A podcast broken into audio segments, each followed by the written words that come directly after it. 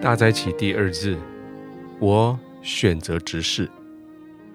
以赛亚书五十三章四到六节，他诚然担当我们的忧患，背负我们的痛苦，我们却以为他受责罚，被神击打苦待了。哪知他为我们的过犯受害，为我们的罪孽压伤。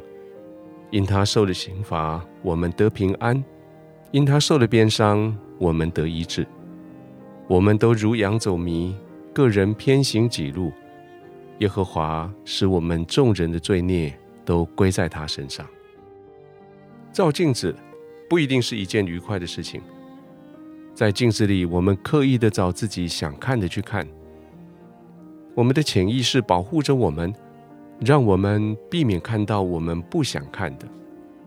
但是，不管如何高品质的镜子，也只能照到身体的一部分，而且只是外表的一部分。如果有一面可以照出你全部，包括你内心的镜子，看镜子的人也许会觉得受伤，因为我们不想看到自己的全部，我们。不想看到自己的内心。古人说：“以铜为镜，可以正衣冠；以古为镜，可以知兴替；以友为镜，可以看到自己的得失对错。”这些好朋友，我是说真心真意的好朋友，是一面镜子，在他的表情，在他的意见，甚至在他的笑声，在他的眼泪里，我们看到了自己。很不幸的。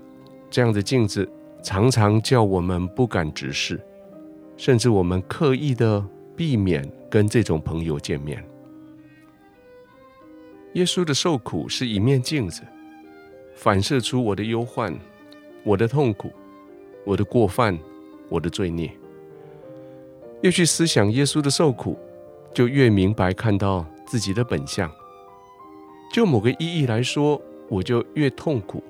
我就越不想去直视，因为在耶稣的受苦中，我看到自己，我的自我，我的自私，我的自义，我的自大，也看到了自己的无能、无知、无用、无奈，所以我就常常选择不去直视，或者只是匆匆一瞥就顾左右而言他，或者我就让自己掩埋在复活节的种种的活动里面。免得被直视的眼光刺伤。在经历了人生的一个大风浪之后，两千零五年的复活节，是我第一次选择直视这面镜子。这不是一面用玻璃、用水银做的镜子，这是一面用血、用肉、用眼泪、用关怀、用爱、用全然公义的羔羊的身体所做的镜子。在四十天之后，我的生命受到了激励，我的生命有了改变。今年的复活节是我第十九次这样选择直视。每一次离开镜子久之后，我都会遗忘我长什么样子，我需要不断的被提醒。所以今年的复活节，我选择再度直视。我也邀请你一起来直视你的生命。